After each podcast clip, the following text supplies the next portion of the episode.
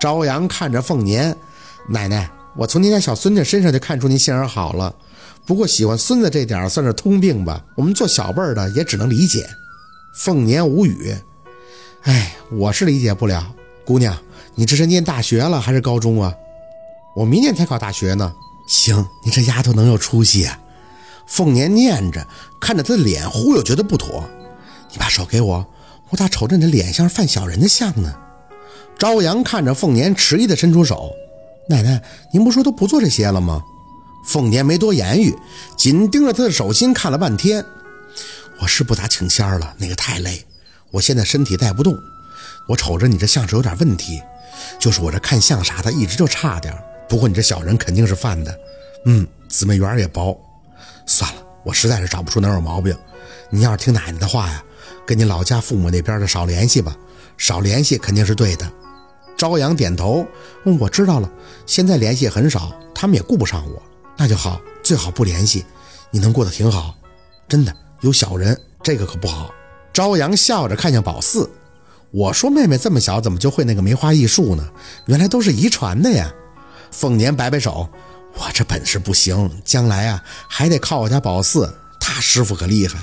要是我大哥能给你看看，那肯定就能揪出你这个小人的病根了。宝四没插话，想着舅老爷在的话，那很多事儿根本就简单多了。当然了，前提是他得肯说。因为很多事儿对舅老爷来讲都看得太开、太过超脱，也就从不觉得什么事儿是大的了。聊了一会儿，朝阳说他学校还有事儿，所以得早点回去，让凤年好好休息，就起身要告辞了。宝四忙热心的在旁边开口说要送送，憋了这么久，可算是有个明白人能让他问问道了。凤年也没觉得不妥，点头答应让宝四去送送，只是交代着送完了让他回去，别自己在医院门口乱跑，车多。宝四应着，就拉着朝阳的手出了门。一路上也跟朝阳聊了很多。他知道宝四的爸妈在这儿，还问他为什么不在这儿上学，跟父母一起生活，这样还能经常来看他。我爸妈离婚了。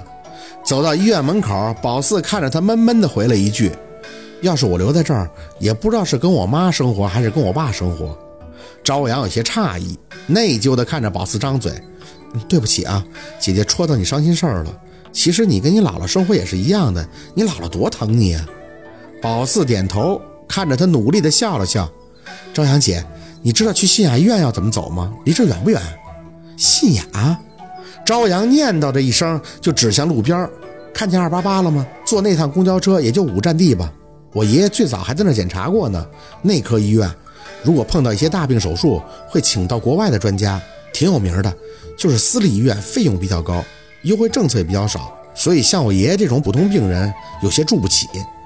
五站地，宝四看着那公交车，倒是觉得比自己想的简单。怎么，你要去那医院吗？我想去看看我爸爸，他是新雅医院的医生。宝四老实的答道：“我姥姥和我家人都不让我去，我之前也不知道怎么走。”朝阳点头：“但你自己不要乱走啊，想去的话，你等明天好吗？我现在有点事儿先回趟学校。”如果你想去看你爸，等明天过来，我带你去行吗？宝四仍旧笑笑。过两天我姥姥就出院了，到时候我爸爸兴许就来送我姥姥了，不用去看他了。你先去忙吧，等以后我来城里了，我就给你打你留给我的电话。他点头，电话你一定要收好了啊，到时候姐姐带你去吃好吃的，玩好玩的。宝四嗯着，你快走吧，别耽误学校的事儿了。好，他走了很远，还回头冲宝四挥手。一定要联系我啊，小宝四，姐姐很喜欢你的，记着，不管你姥姥以后怎么样了，你都要坚强啊！宝四远远地看着他背影，点头，嘴上也一直笑着，以后一定会去找他的，因为宝四也很喜欢他，就像他的名字一样，朝阳，好似能直接照到宝四的心里，暖暖的，抚平他内心深处的一些阴霾，直到他的身影再也看不见了。宝四想都没想到就跑到公交车站那里，心里暗暗的想着，也就五站地而已，消失个把小时再回去，就跟凤年说自己跟朝阳多聊了一会儿，凤年也应该不会怪他的。手伸进裤兜里，小心的摸了摸那个吊坠儿，一会儿就靠你了，沈叔叔，你是要我来找你吗？跟在大人的身后排队，宝四兜里是有几块钱零钱的，上车以后心里就默默的查着战术。等到一停，下车后一眼便看见了信雅医院的大楼，心里一阵窃喜，比想的要简单呀，还是大型建筑要显眼呀。讲真的，进去时候宝四还是控制不住唏嘘了一下，还记得问过陆成朗说他家有没有钱，他说还好。可是宝四一进来就觉得脑门子有些发麻，虽然没有凤年住的那家医院大，但是装修什么的真是很好。他对建筑风格不了解，就是觉得这地面亮的都可以打滑了。一边看心里还一边腹诽：他家真的是开饭店的。要是这样，自己将来也得开饭店呀，那挣来的钱也在开间医院，这样老了就方便了。前台导诊护士笑得特别甜美，见宝四无头苍蝇似的在大堂乱窜，还贴心的上来询问：“小妹妹，你自己在这走了好几个来回了，是跟家里人走失了吗？”宝四手上紧紧地攥着那个小吊坠，心里是一直在呼喊着沈明远的。可看着那个导诊姐姐的脸，也不能说来找的不是人呀。张了张嘴，我来找爸爸，他在那个妇科，我不知道怎么走。妇科，导诊姐姐很温和地看着宝四。妇科的男医生有两个，你爸爸叫什么名字呀？夏文东。哦，他有几分惊讶，你是夏医生的女儿啊？他这三楼的门诊病房，你可以走扶梯，也可以坐电梯上去。扶梯在那边，电梯就在你的右手边。宝四懵懂地应着，这个沈明远一直也没给他什么提醒，难不成真的要去夏文东那儿？想着，宝四顺着导诊姐姐的手指看向电梯，脚下刚挪了几步，远远的就看见电梯门开了。快走几步，小妹妹，正好坐这上电梯就上去了。导诊姐姐在后边提醒，而宝四整个人却在走了几步后就僵在了原地。那个电梯是到了，里边浩浩荡荡的出来五六个人。之所以他感觉这个场面能用浩荡形容，是因为把头出来一个，而后面的都是很有默契的排着队形跟在他身后，所以一看这阵势就觉得有些大。尤其是走在最前面那个神色有些不耐而又面色冷沉的少年，宝四不要太眼熟啊！陆星月，出冷子一嗓子，宝四就惊天地泣鬼神的喊出来了。这一声可以讲说比给那个爷爷叫魂喊的声音都大。成功的吸引了整个大堂的注意，不论是病患还是护士，一个个全都惊讶的看向宝四。宝四就跟要作战的小麻雀似的，炸着膀站在那里，双眼瞪得溜圆可算是让逮着你了。今儿个就要好好的问问你干啥不回来？姥姥为了你舅舅病得那么重，不管咋样，你也不能玩失踪啊！陆生朗正好走在医院门口，自然是被宝四的声音搞得脚下一顿，手还插在兜里，微微的侧脸看着宝四，眼睛依旧一如既往的漆黑，让人望不到眸底。他身后跟着的那些人也随着他脚步停在原地，一个个也都很好奇的看向宝四，似乎对他的大嗓门有些莫名其妙。宝四对着陆生朗的眼，胸口有些发喘，说话呀，怎么不说话呢？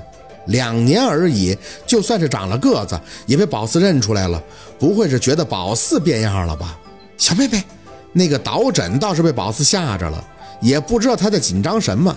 不要大喊大叫，要是让我们领导听到了，还以为我的服务有问题呢。宝四顾不上跟他解释自己的反应，只觉得跟陆生朗僵持了五六秒钟，他的眉头随即一蹙，带着对他那么一丝不满的转过脸，就大步跨了出去。哎。宝四有些着急，他居然就这么走了？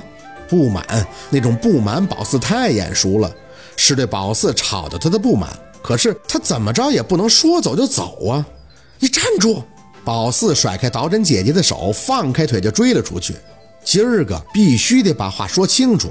跑到门口，看见陆生朗弯腰就进了一辆停在那里的车，跟在他身后的人也纷纷钻进了后边的车辆。宝四急着向前，陆星月，你给我站住！车子启动，还没等宝四手碰到车尾，便摁了两声喇叭，打轮驶入了旁边的马路。宝四诧异，恨不得找到一块板砖撇上去，这玩的什么套路呢？滴滴滴滴，后边的车子觉得宝四挡路，开始不断的朝他鸣笛。宝四不管那些，脚下急急的追着陆生朗的车，一边撵还扯着嗓子喊：“停下！你给我站住！站住！陆星月！”跑出去了二十多米，直到感觉鞋底一卷，他被绊倒的同时，啪叽一声，重重地拍到了马路上。柏油路面又平又硬，丝毫没有一点点减震的效果。这一拍，疼得他当时眼泪都要出来了。抬起头，这才发现陆生朗的车终于停了，呲牙咧嘴的想要起身喊他，却看见他微微的探出头，面无表情的看着还趴在地上的宝四。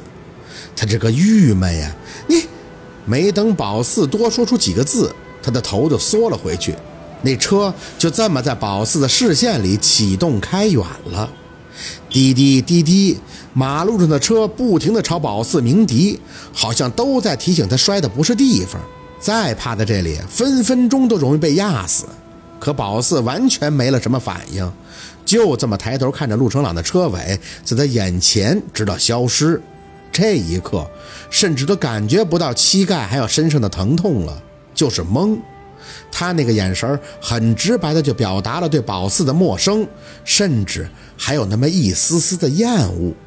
宝四不明白，到底发生了什么，还是眼瞎了认错人了？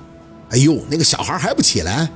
路人实在看不下去了，把宝四拽起来，摔倒了也不要在马路上趴着呀，要是后边车看不到你，多危险呀！